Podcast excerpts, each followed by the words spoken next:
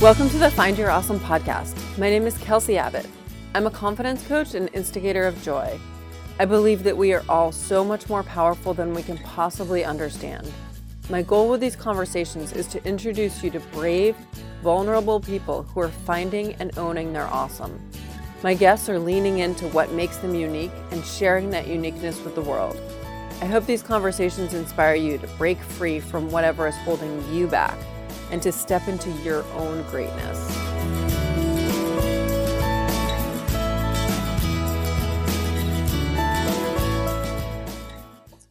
Welcome to the Find Your Awesome podcast. My guest today is Bryan Falchuk. He's the best-selling author of the book Do a Day, which came out exactly one year ago today. So congratulations, Bryan. This is awesome. I'm so excited to celebrate this with you. Yeah, thank you. And totally unplanned. I didn't even realize it was the anniversary, but yeah, big day. Everything happens for a reason. Totally. So let's start with your book. What's it about? Um, so my book is basically it, it's three different things. The first is a little bit of my story, and I use that to teach this philosophy that is do a day. The second piece is sort of like the hands-on. Here's the nitty-gritty of exactly what it is, and here's what you need to put it in place. And then the last part is a bit more practical with some specific situations where a lot of people have come to me for help, and I just sort of spell out like here's how you'd actually go about doing it in those situations.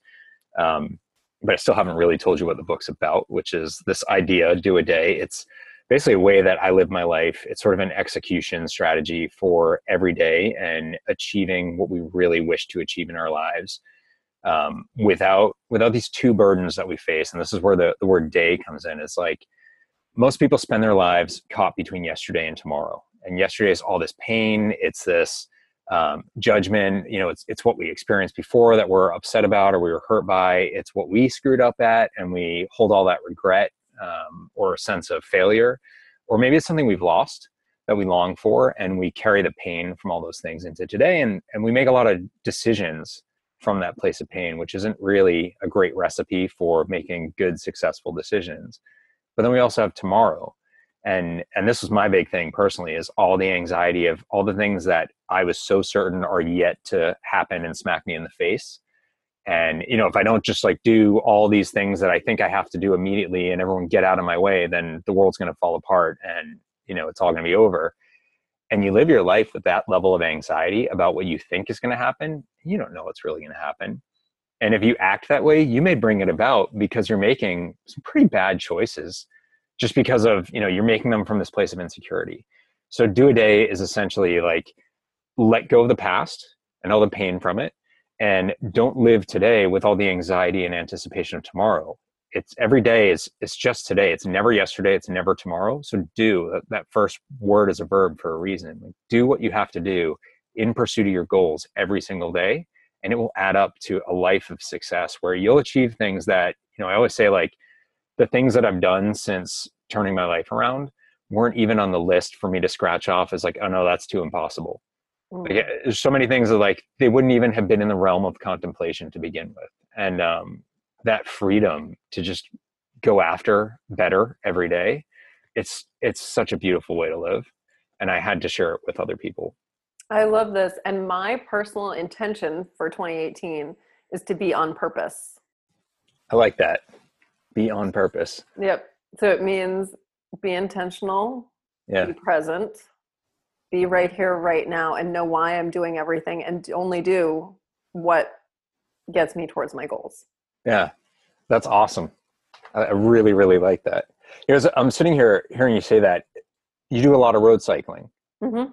and one of the reasons why I, I love road cycling and i love running i would probably pick running if i had something meaty on my mind because if i went into a cycling situation with that on my mind i might wreck Yes. Because like cycling is such a great example of why you have to do a day. If you have all the, the negativity and the pain that you're thinking through from yesterday or all the anxiety of tomorrow, you stop being present and you miss the potholes, you miss the turns, you miss the wet spots, you miss regulating your speed or your lean or whatever it is. It's so dangerous. And it's like what what a good metaphor for why it matters in life. Yeah, I I've actually been thinking about that. I've been riding with people more than I used to and there's no room when you're just like staring at the wheel in front of you there is no room to be thinking about Totally. anything else. There's Yeah. like very little room to even be like, how long have we been going? What are my watts right now? Mm-mm. There's a that's a quick glance. yeah it is focus. Yep. Incredible absolutely. practice. Yeah. All this noise around you is is just going to take you down. And cycling is just like it brings it to a forefront because you literally will go down. Yeah. Um, okay, so back to your philosophy. So I also want to commend you for having such a clear philosophy. One of the questions that I- I'm always tempted to ask my guests is, "What's your mission?" Mm. And a lot of times I stop myself from asking that question because I know it can be a little like, oh, I don't know, that's a huge question. And right on the spot, I'm not really sure about it. But Yeah. it sounds like you're really clear on what your mission is. Yeah. So I have a personal mission for me. Mhm. and then I have a mission for the work that I do around my book, and I and I do coaching work and public speaking and all that kind of stuff with it. When I'm in that mode, um, my mission is to help people change their lives, and I've been saying that since 2011. Is like I always say, like people don't change, lives do. It's like you're always you, and that's a good thing. You know, for all your flaws and and good stuff and whatever, like there's nothing wrong with you. It's a question of the life that you're creating for yourself. So come from a place of self-love and accept mm. you know all the good and the bad and the foibles and the capabilities and all that that's awesome. Be you and create a, a better life around that. So you know I, the little hand that i get to have in helping people change their own life i don't change lives period. And i've heard people like i'm a life changer. You change your own life. Good for you but i don't have the power to change anybody else's life. And if you think i do we got some work to do because what happens when i'm gone you know like seek seek the solution within yourself. That is the most empowering way to live your life on a daily basis and actually achieve. So that's like outside of, of like me personally that's my mission is to help people change their lives. Mm. and internally it's kind of the same thing but i'm people and i want to help myself. So it's about like every day i want to feel like i contributed to better with a capital b. Like i want to know that in whatever way that i did it today and i'm not passing any judgment on it i moved myself forward. And it's that sum total of it you know every footstep forward that adds up to like you look back and like wow how did i ever get like i was a c english student in high school. How did i write a book? And how did anyone read it and understand my horrible writing that i supposedly thought i had to be able to be like wow this really helped me. So clearly i'm not as terrible as i thought i was. Mhm. and you know the the sum total of all those words that i wrote like it got me somewhere and every day i progressed. So that's like that's my personal mission is i just want to feel like today was forward towards you know that that better. I this resonates both of those missions resonate so strongly with me my personal mission um and your mission for the world. I phrase it as I want to empower other people to Right. be their best selves which is much like you're saying like I don't want to fix them because humans aren't broken yeah and I'm not going to do it for them. But I will stand here, I will hold their hands as they make the leap, as they do the deep work, as they're, you know, brought to their knees, figuring out who they are yeah and why they're here. yeah i, I love when you say humans aren't broken No. um, i'm guilty of using that phrase before and uh, i'm working on my second book and i was talking to someone who's been sort of a, a reference point for me around buddhism and the, the philosophy behind buddhism is a big piece of the next book.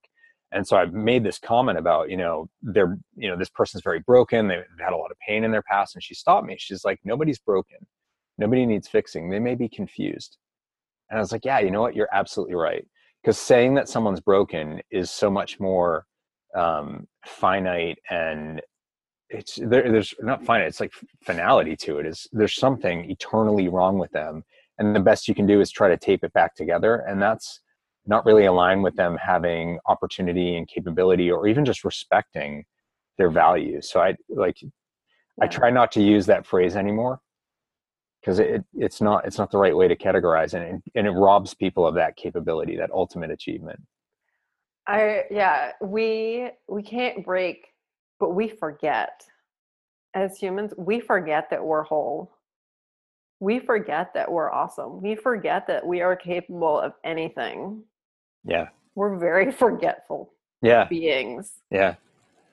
Well, it's part of that. Like my whole point on tomorrow is like, you know, if you're like, oh my God, all these things are going wrong and the world's going to end, really? Because that's not the first time you felt that way. And somehow you're still alive and this big ball is still spinning. Yeah. Or the flat thing is that the sun is revolving around, if you want to look at it that way. But either way, like everything's still here. So clearly, it's not as bad as you think it is, and you're way more capable than you're giving yourself credit for because you're still standing. And every time you have these moments where you swear it's not going to be, you know, this is going to be the time where you fall, somehow you didn't. So start to remember that maybe and bring that into the present moment. So another thing you said is when you were talking about like do a day, be present. It sounds like you took yourself from a life of fear. Like fear of the future, fear in a sense of replaying your past, like letting your past come and kind of be the boogeyman for you. And talking to you now, it certainly sounds like you're living from a life of love. Yeah i'm certainly trying to.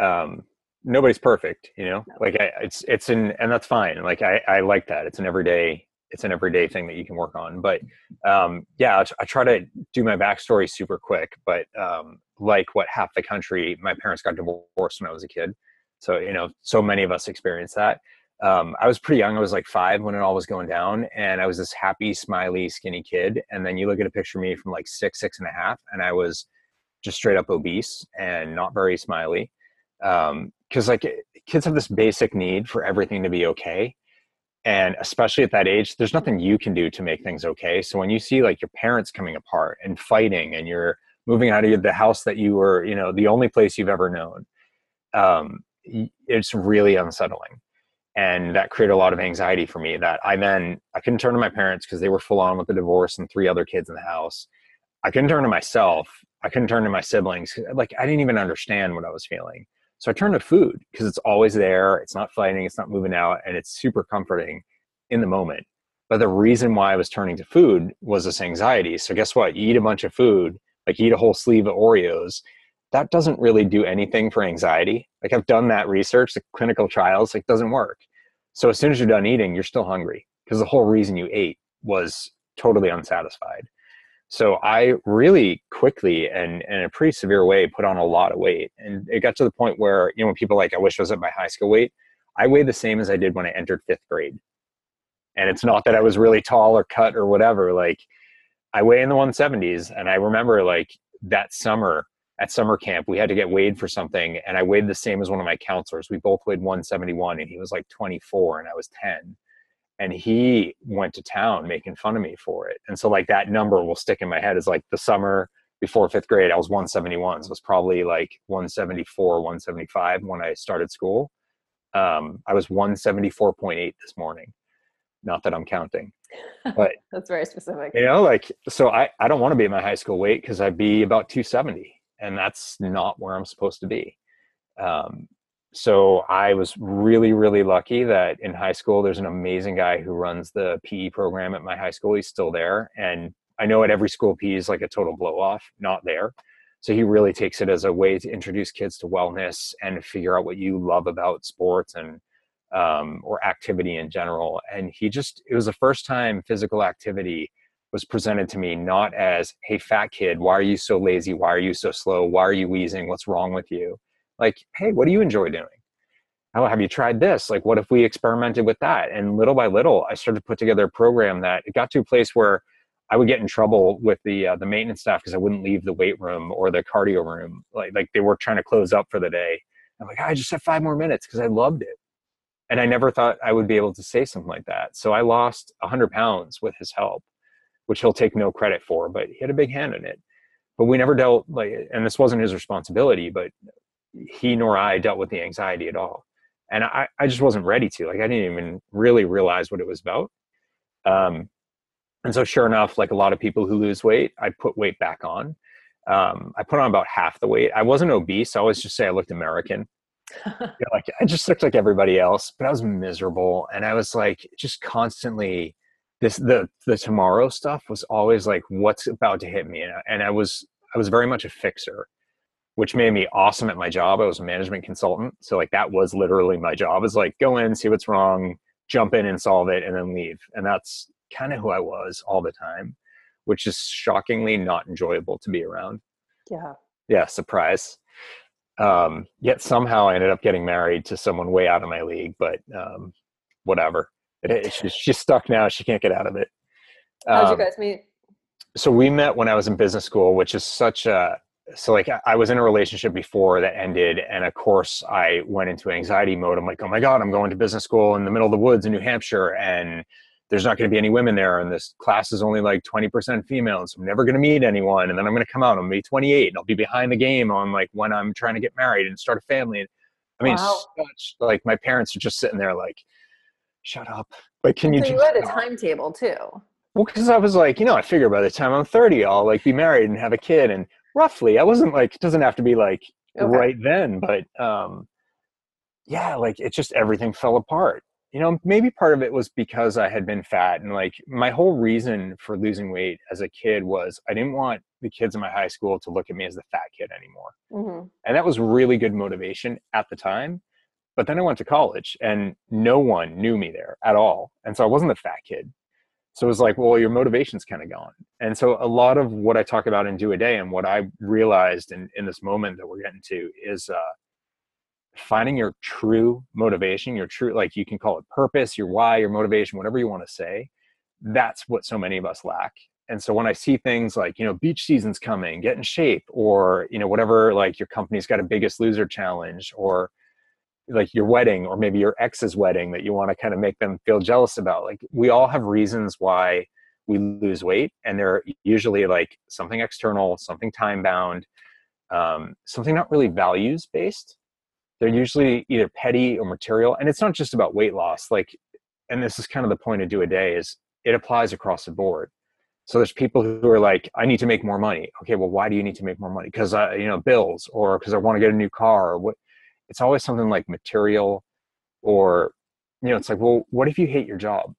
Or what if your job is to be an assassin? Like that's a great way to make a ton of money or it's a terrible way but you'll you'll do well. Um, as long as you don't get killed you'll do well. Is that really all it's about? Do you, love the uh, these analogies? I do like, i love wrong? the assassin because that just didn't come into mind at all. And then you, you I, thought that's where we were heading. I went to like, huh? How do you know? Do you know what an assassin makes? I mean, in the movies, they do seem to make a lot of money. I yeah, I'm just, yeah, I'm going off the Hollywood. I was either going to go there or like selling cocaine, and I was like, you know, let me go on a slightly healthier route. You yeah. can be a vegan assassin. You can. um, so yeah, just uh, I have no idea what I was saying, but yeah, motivation like it's you got to find out what really really matters to you and i would love to say that i just did that introspection and came up with it on my own and that's not what happened. Um, i was just getting worse and it, it eventually it was forced upon me. Um, so there's a point in 2011 that summer where my wife has uh, she's a chronic illness that we didn't know about and it reared its head and um, every day she got worse and i don't mean she got worse starting with like a headache day one. She was in severe intense pain that you couldn't imagine how you get worse from that and yet she did and every day got worse and worse and she was wasting away. She was losing two pounds a day.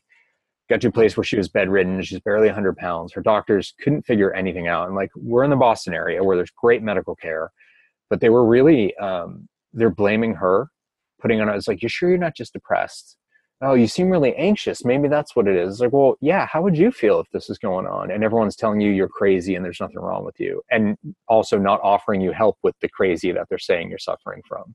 Like if that's really what you think be like do you want to talk to someone? I can give you some names. But they were more just dismissive. Um, so it got to this point on june 30th where her primary care doctor called and he was like hey i'm going on vacation for six weeks.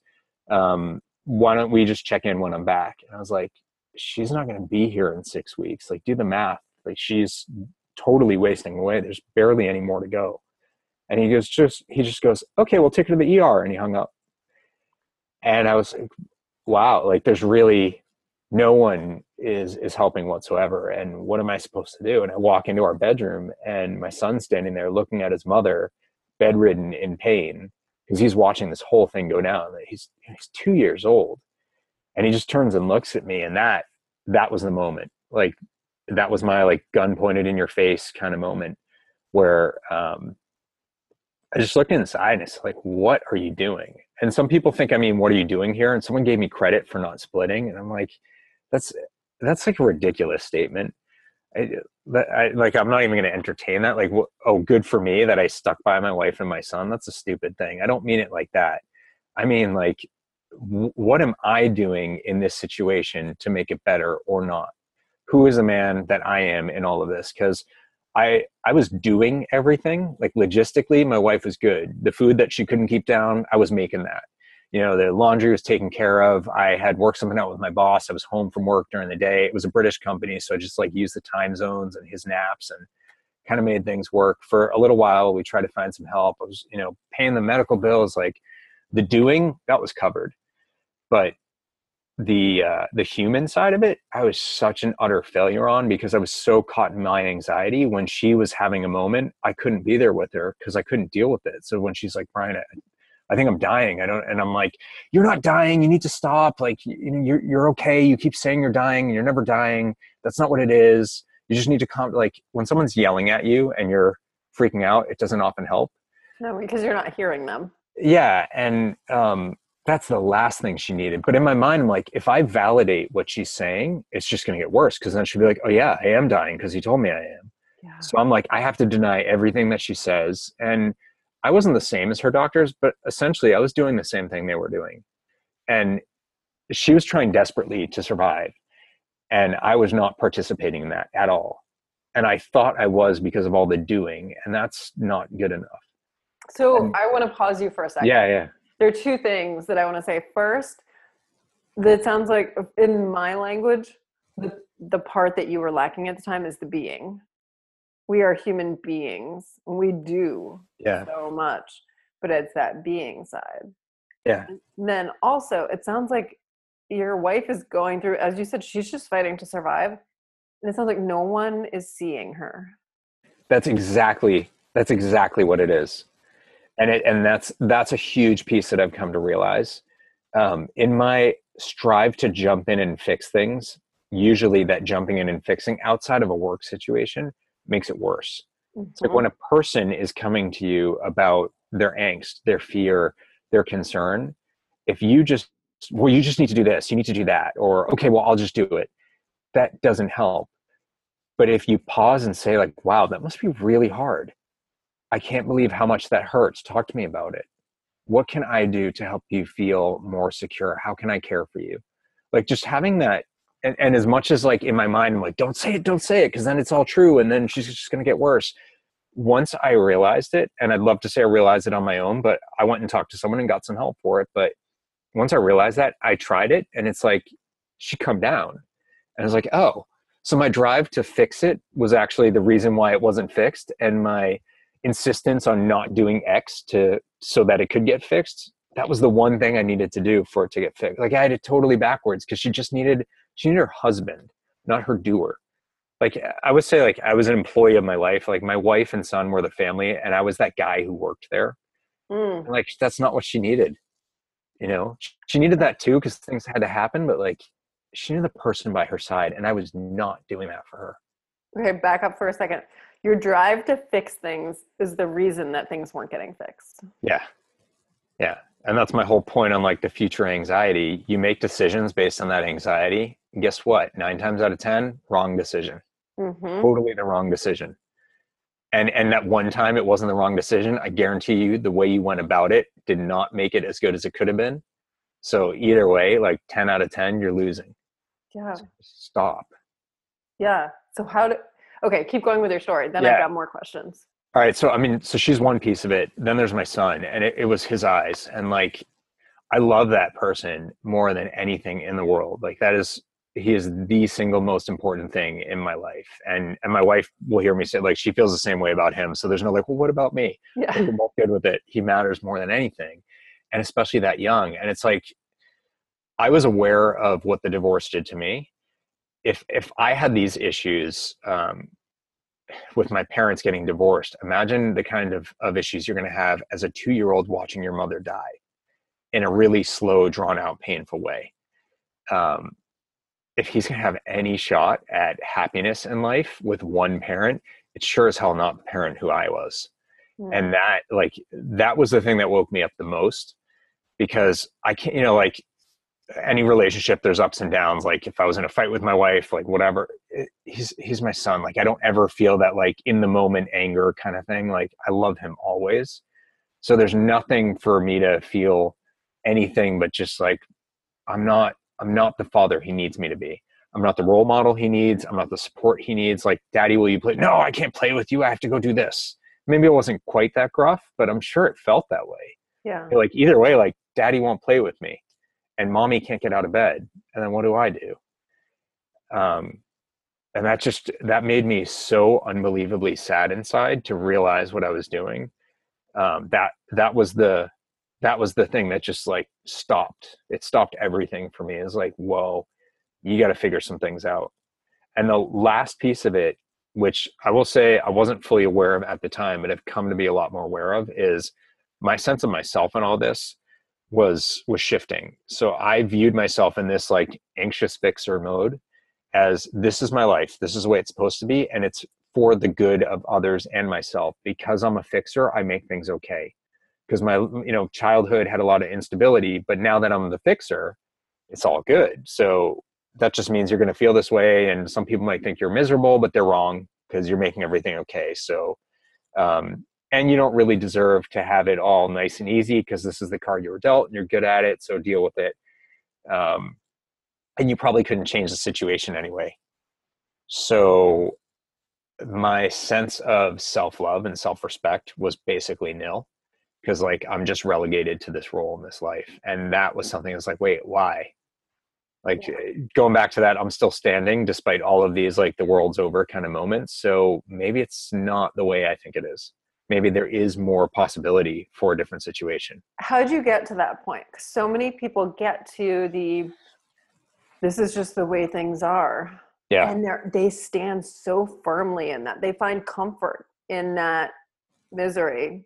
Yeah. How did you get yourself out enough to say maybe it's not yeah um for me personally it, it was very much an instantaneous wake up i felt this energy in me that i had never felt and um i went to bed that night got up the next morning july 1st 2011 i, I won't forget anything about these situations um, and I still felt it. And I, so I'm in my basement right now talking to you. I came down to my basement where I work out in the morning, and workout's a bad name for it. I would stand on the elliptical, move around a bit, and then it would beep because it was over. I'm like, oh, was that done? Like, you know, no resistance, no effort. You know, there's a magazine covering the screen, like totally mindless, pointless thing. But but I work out. You know, I could say that for whatever that's not worth. Um, when I got down to the basement the next morning, I was like, I'm still feeling this. This is really different. And uh, yeah, I was talking out loud and no one heard me, but whatever. Um, I do that. That's the nice thing about waking up early, right? You can have conversations and people don't know until you tell them on podcasts. Um, so yeah, I just said like this this is different and you can either let this slip away or you can grab hold of it because it's totally a lifeline. And I recognize that and I'm like, why does this feel different? So I decided like I'm gonna take 10 minutes and just think about like what is so different about this feeling and that's when i reflected on the feelings around my wife and my son and recognizing like they both need better from me for their own survival and, and different definitions of the word survival but survival nonetheless and um and then that's when i started to feel like well i want better too like i don't want to be this way i at least recognize like i don't want this for myself i don't want this for them but i also don't want it for me and this constant anger and anxiety it's really hard, but it is a choice. And that's something that always offended and bothered me. And people like, well, you're choosing that response. Like, I didn't choose this. I didn't choose for my parents to have this happen. I didn't choose for my wife to get sick. No, but I am choosing the way that I get all riled up and worked up about it. Um, so for me, it was very much thrust upon me, and I accepted the um, responsibility of of looking into those feelings but for people I work with, a lot of them are like, well, I haven't had that kind of moment, so I'm screwed. You know, like I'll never get there. And what I say is like, well, first of all, not with that attitude, you won't. And then they laugh and they get a little, a little annoyed. But it's true. Like you have to open the doors a bit and be willing to do the introspection. And some of it may be scary, and some of it may um, may be really difficult, and you may not be ready for it all yet. But it's a journey, and you at least have to be ready to start talking about it and open up to this possibility that like there's stuff going on inside of you that you just may not even realize or consciously realize. When we unpack that and face that and find ways to either control it or work with it or take power from it because maybe it's not as negative as you thought it was if you reframe it a bit then you suddenly get to a place of freedom to start achieving because it's no longer this like sludge deep down in you that's keeping you dark. Yes. And it sounds like in your case, in your story, you were able to, your wife wasn't being seen by anyone in her life. And you had this moment where you seemed to realize that. And I'm wondering, um, did it feel like your son saw her? Yeah. Okay. So yeah. you see, you can see these little eyes that actually can really truly see her. And so you are brought to what um, some people call like a bathroom floor moment. Like you've got. I was your... in the bathroom at the time. Okay, so it is. It's a bathroom yeah. floor moment. And it wasn't inappropriate bathroomness. it was just I happened to be standing in there. Yeah. Yeah, that's where brilliance comes in. Um, yep. And you realize, well, and it sounds like you realized you might have to see yourself in order to see others.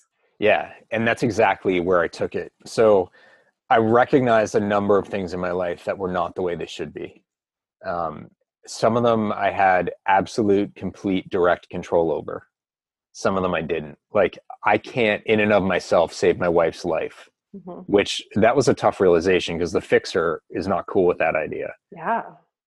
But I can do things that will assist her in the saving of her own life. And um, I can't make my son have this normal, happy life, regardless of whether there's one parent or two or a you know frankly like a failure in a lot of ways of one and a great one of the other.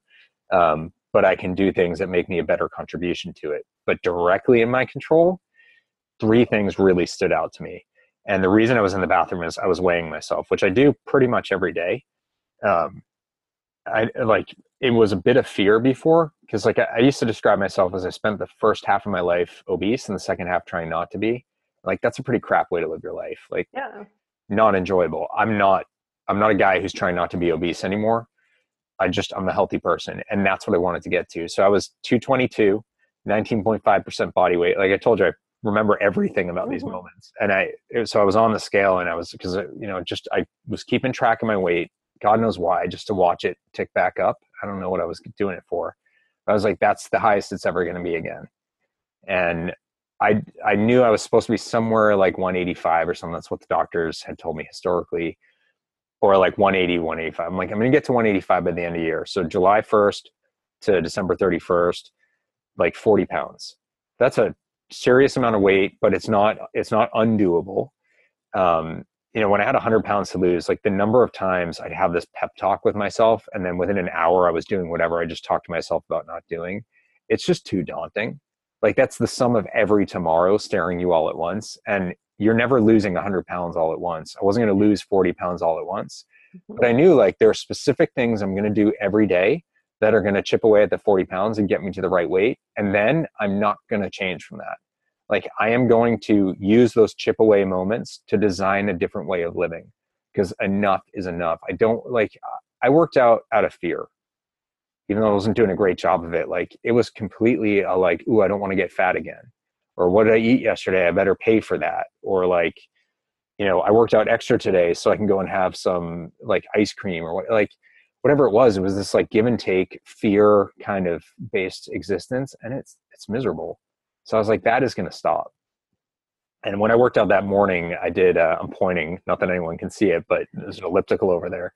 Um, I did uh, I did an interval program, and when the inter- and I didn't block the screen, and when the intervals hit, like I pumped hard. So I knew about all that stuff from the guy in high school. I just wasn't doing it. And I got off the elliptical and I was like completely drenched, totally exhausted, but I had the biggest smile on my face. I was like, that was awesome. Like I was so empowered by it. And and again, I felt that lifeline, like I'm gonna keep holding on to this feeling because if i let this slip away i don't know what'll happen but there's something really motivating in these things that i'm thinking about in this way that i'm feeling. So that the first one was was my weight and that was really the biggest um, to me at the time but probably the longest term benefit came from the second thing which was the anxiety. It's like no more excuses i'm going to go talk to someone and i had every excuse in the book always about why i couldn't but it's like i'd look at how am i going to make 80 appointments work i don't need to schedule 80 appointments I just need one. Yeah. And and after that's done, we'll see what happens with the next one. If there's a next one, or maybe I need to see someone else or whatever. So I talked to my wife about it, and this is like the most dire time in her situation. And she's like, we'll find a way to make it work. Like your sister lives nearby, maybe she can come and watch our son, or like, you know, maybe you can get an hour off of work. Like whatever it is, one appointment, we can find a way to make that work. And she'd been pushing me to go for a while and I just wouldn't do it. I think she's so happy that it was finally like, I, I got issues. I had to talk to someone about this angst that I've got. Um, so that was that was a really crucial thing, and that's all me. You know, that's hundred percent in my control, and that was such a crucial piece of living my life differently. Uh, the third thing was I, I had a great job that was not becoming a great job anymore. Uh, it was it was getting very political. The founder had passed away, and the the new leadership was great, but just really different. And I wasn't aligned with their values, and so it was early days, but I saw that heading in the wrong direction. So I'm like, I need to start networking. I need to start thinking about like how do I set up my next opportunity because I can't just quit, you know, especially with like the medical bills and I was the only one working in the family. So I, I need to start taking some steps in my control to create, you know, the, the next path so that I'm not also working in a miserable job and being a miserable guy in my life. I okay, so I'm wondering what like the the main theme is behind these three. You've got you've got weight, you've got anxiety. So you've got like physical, and mental and then you've got job which is kind of environment yeah it sounds so like it's all coming down to your values yeah yeah yeah it's i mean if i feel like i'm just in this miserable existence of doing these are these are the three fully controllable sources of misery in my life and they're things that i'm reacting to miserably like i'm i'm feeling this way about them and I can control how I feel, but those things are also totally changeable. And so this was part of this notion that like, why do I need to just succumb to things I don't like? Like I mm-hmm. can blaze my own path. I can if I don't like the way that I feel physically. Like I had also had back surgery, and um, I never did PT for it. So my surgeon didn't push. He's like, "Oh, no one does PT." And it's like, well, yeah, if you don't get them on a PT program, they're not going to do it. So lots of back pain. So I'm like, I'm going to start doing. I have the exercise, so I'm just going to start doing them um, so it's like if there are things that I'm unhappy about, why do I need to be resigned to that unhappiness? That so was the thing. If I were to ask you before your awakening moment uh, to finish the sentence, it all comes down to, how would you finish that? I'm not sure I know what you mean. So, like, I guess one what one word do you feel like was at the heart of everything you were doing? before yeah before the moment before the moment i was going to say misery but i think anxiety is the right word because that was misery was an outcome of the anxiety everything was a symptom of this anxious existence all right and now what would how would you answer that? I think i feel like opportunity. Like i just i'm i'm looking around pretty regularly and not like to jump from one thing to the next but just like what else can i do? Yeah. what else can i have? Who else can i help? Who else can help me? Who can i know? You know like i fly a ton in my day job and i tend to talk to the people next to me which i never would have done. Not everyone but like i'm emailing with this guy who i spent three hours talking to last week and he's just like he's an awesome dude early in his career and we just kind of hit it off and like why not just talk to someone you know and i never would have done that i would just been like oh leave me alone so it's like everything's an opportunity for growth. Yeah, it feels like you eh, part of your awakening is stepping fully into yourself and your power and your body. Yeah, and and I didn't know about any of those things before. Mm-hmm. I didn't even know they existed. Right, because you were just desperately trying to fix everything. Yeah, yeah, and none of the things that actually should have been fixed because if I fix if I fix the stuff that I ended up fixing, the other stuff is just totally irrelevant. It just goes away, or you don't notice it. You know, it's like when when someone's like get a little injury and then they have a much bigger one, they stop noticing the little one. Mm-hmm. It works works with good stuff too. It does. when something great is going on, you don't notice the little great stuff, little it's good true. stuff. Yeah. It's true when you're when you have fairly chronic pain, you have a few good days, and then the pain comes back. You feel like you totally forget about those good days. Yeah, yeah. Okay, so back to your story, either that or fast forward. How are your wife and your son today? Uh, my wife is alive mm-hmm. in more than just the clinical sense of things. Um, she's now certified as a functional medicine health coach, awesome. which is so like people saw me changing and they reached out to me for help and that's how i got into coaching. Um, same thing for her only they didn't just see her changing people saw her not being dead which is a you know much much greater thing to see. So people are like i'm in a really terrible place. What do i do? And she's learned so much in keeping herself alive like a ton about diet and about how the body works. And so it got to a place where she's just like there's something here. I need to learn more about it. And so she did a program um, i have to say i think it was more intense than my mba was. Like this wasn't a like you know mail in your your picture and, and get a diploma back. Like it was pretty legitimate um, ton of homework and and practicum and um, so she got she got certified and she's coaching people and she's alive in a very strong sense of the word and that is a beautiful thing. And did she ever find the mm, doctors the practitioners that she needed at that time? Yeah. Um, so interestingly, we were never into Eastern medicine, and it was an acupuncturist who stopped the downward spiral. Because um, at that point, it's like nothing else has worked. My brother was like, "You should go see this guy. He's he's wild." Like he, um, my brother has gallbladder removed. Didn't tell the guy that, and when he went for migraines, the guy's like putting his fingers on uh, the pulse spot on his forearm, and he he was like, he's Japanese. Is like, when gallbladder removed and I'm just like, how did you know that? So like I have some medical I went to him for my back pain and I have some medical stuff and I didn't tell him any of that. And he knew like I've got a liver condition. He knew right off the bat. He's like weakness in liver. I'm like, how did you know? Um so she yeah, so she went to him, you know, just kind of like what difference does it make at this point? And she's in there for an hour and a half and she walked out, which was a big deal, like walking totally on her own in tears. Like we were waiting, my son and I were like walking around the block, whatever, waiting for her, expecting her to call and be like, Can you come in and help me? She walked out, like I saw her walk out of the building and just gushing with tears. She's like, Something's different now. And that was the last day that she lost weight. Wow. Yeah.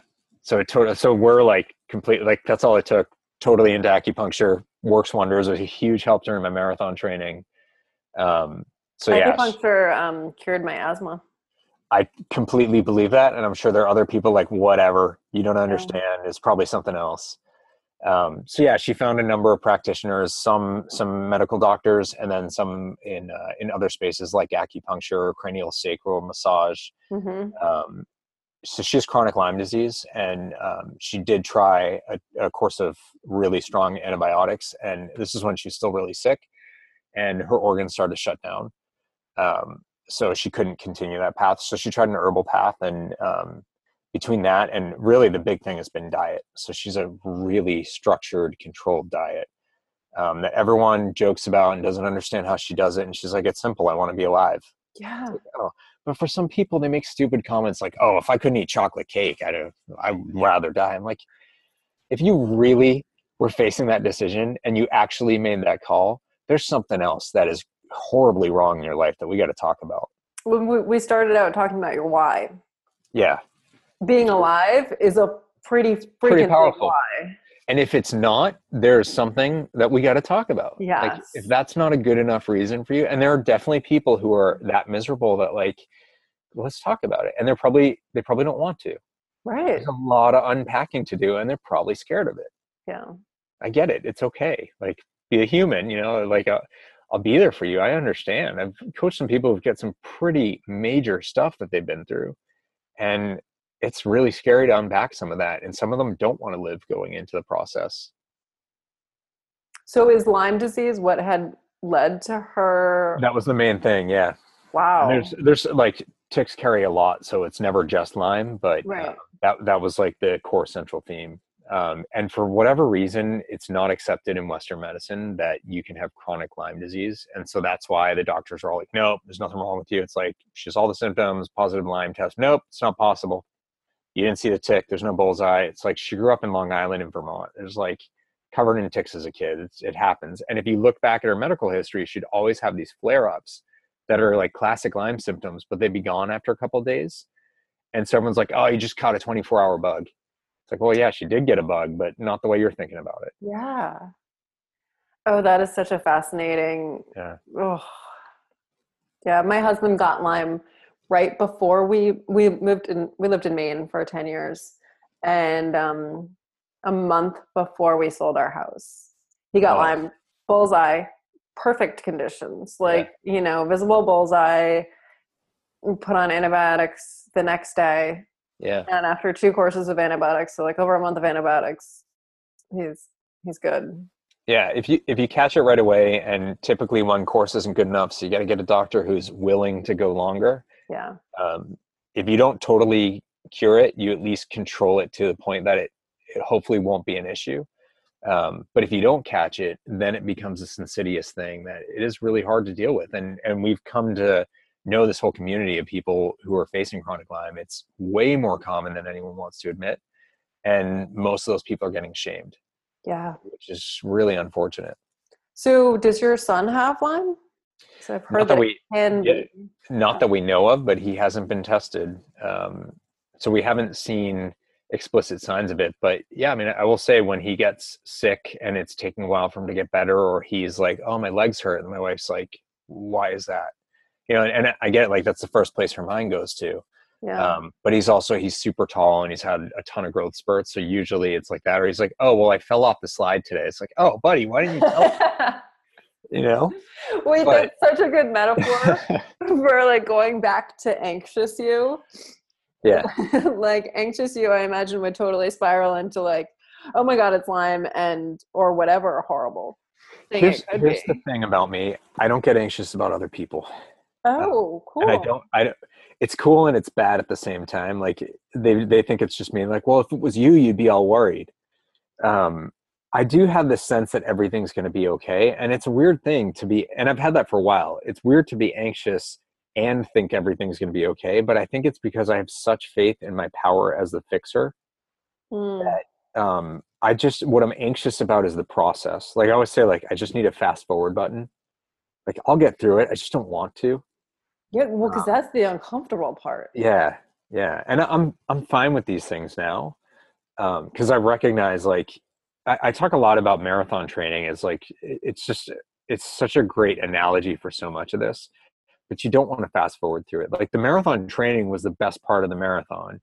The race itself you know it's one day anything can happen. I happen to be really sick i didn't sleep for two days it did not go the way that five months of training had led up to it going i i still so like i i had a lot to process after the marathon. I felt a lot of loss and failure and whatever and like people would ask me how it went and i had a very negative story for like a week or two.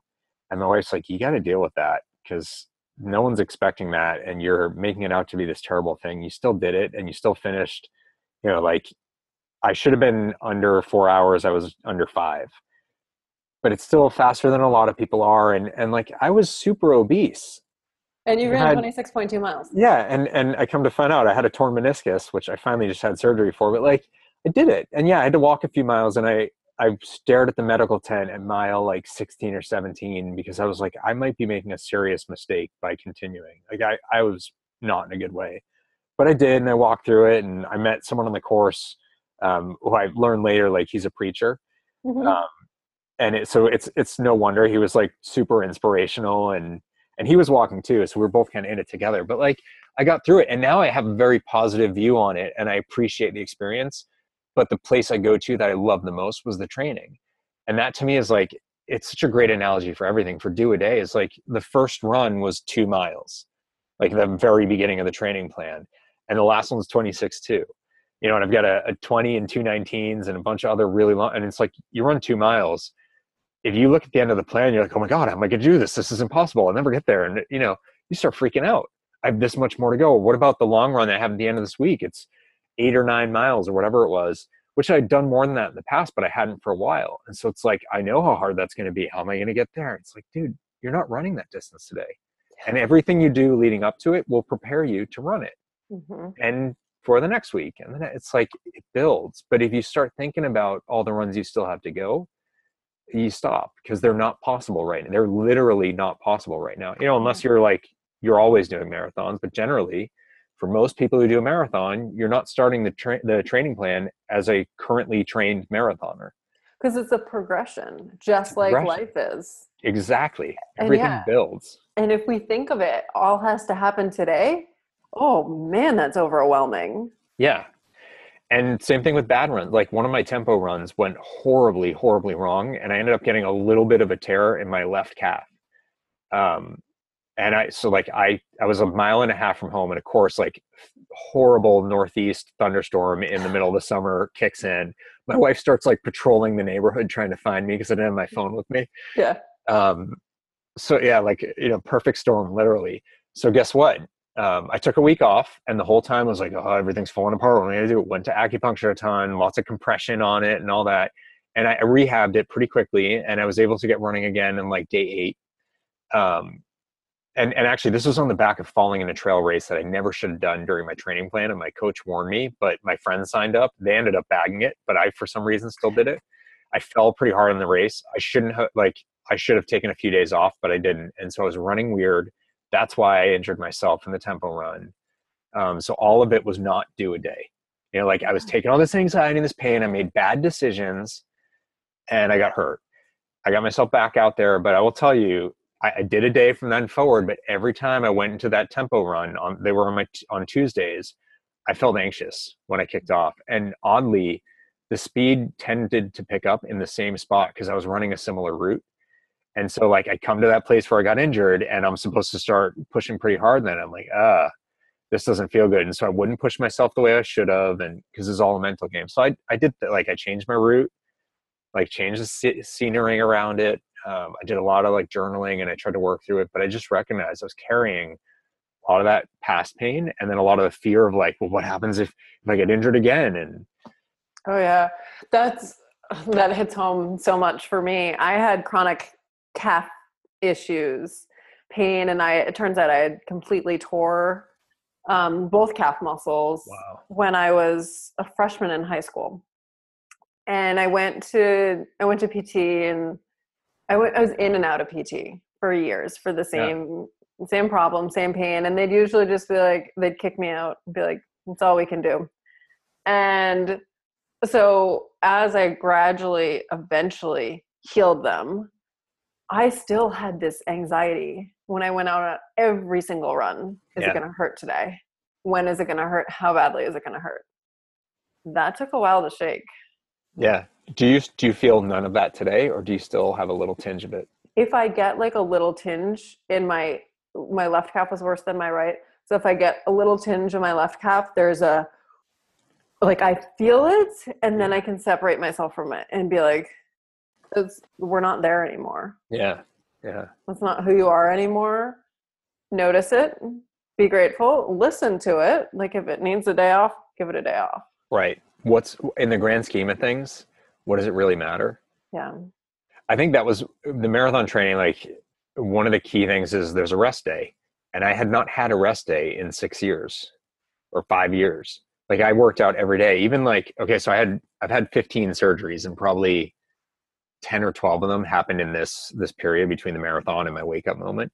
Mm-hmm. um, so yes those were rest days. Although i know before one of the surgeries i did do like 15 minutes of cardio that morning so i'm like well if i can't work out for a few days i better be sure i'm in i'm in as good a spot as i could be. Um, but yeah i think getting comfortable with literally doing nothing i did my back pt because i do that every day um, but literally like no cardio no real pushing it that took a few weeks to get comfortable with and then i then i learned to appreciate it quite a bit but um, yeah it's interesting like the things that the anxiety that we carry forward even on positive things the adjustments it takes to just sort of like put that stuff in perspective and control it better. Yeah and that rest day that we as endurance athletes is incorporated into our plans is also something that as as growing humans just living, having relationships, trying to be our best with work, we got to give ourselves that grace. Yeah. Yeah, very true. And that space to grow. Yeah, it's recovery when you actually grow. Like your muscles don't improve while you're stressing them. It's when they get a chance to rest and heal. That's when you actually yeah. like your capabilities expand. Yeah. So same with as we're growing, as we're trying to change our habits, as we're trying to like completely shed these old patterns sometimes like do a whole lot, a whole lot of growing and then like just chill Stop. yeah chill the fuck out like jumping bit. jumping from one relationship to the next like and a lot of people do that like give yourself a minute and process and see what being alone is a lot of people don't do alone well mm-hmm. well if you never give those muscles a chance to build you're never going to maybe that's exactly what you need is not doing alone well so you can get through it and get some help and, and strengthen because otherwise you just go from one codependency to the next yeah because if you're not doing alone well you're not doing a relationship well either totally yeah but no one sees that yeah because we don't see ourselves because that's really scary. Yeah. It's the other person's fault. Mm-hmm. It's not until we see ourselves that we can grow and that we can step into ourselves. Yeah. Well, Bryan, I feel like we could talk forever, but we got stuff to do. So, yes. so let's wrap this up. Uh, how can people learn more about you and find your book?